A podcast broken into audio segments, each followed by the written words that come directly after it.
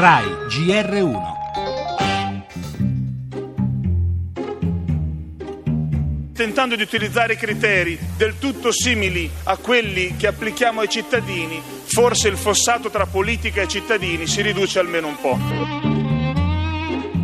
Siamo ancora a parlare di vitalizi a quello, la pensione a quello dopo quattro anni, ma questo è amorale per questo Paese, è per quello che combattiamo.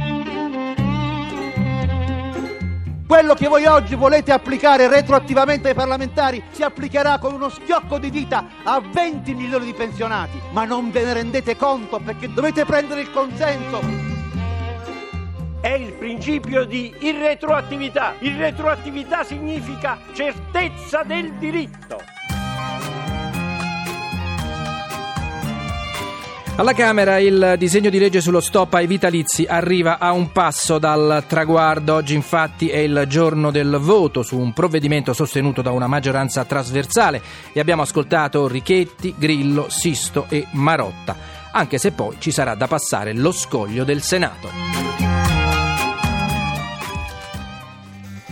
Gli altri argomenti nel nostro giornale in primo piano, dopo l'intesa con il generale Haftar a Parigi, con la mediazione di Macron, oggi a Roma il premier libico Al-Saraj incontrerà Gentiloni.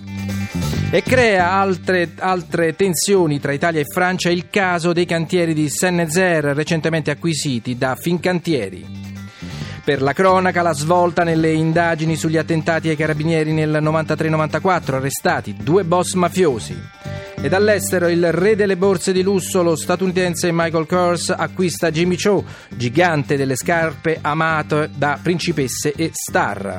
E per lo sport, i mondiali di nuoto a Budapest, Federica Pellegrini nei duecento stile libero cerca il settimo podio consecutivo.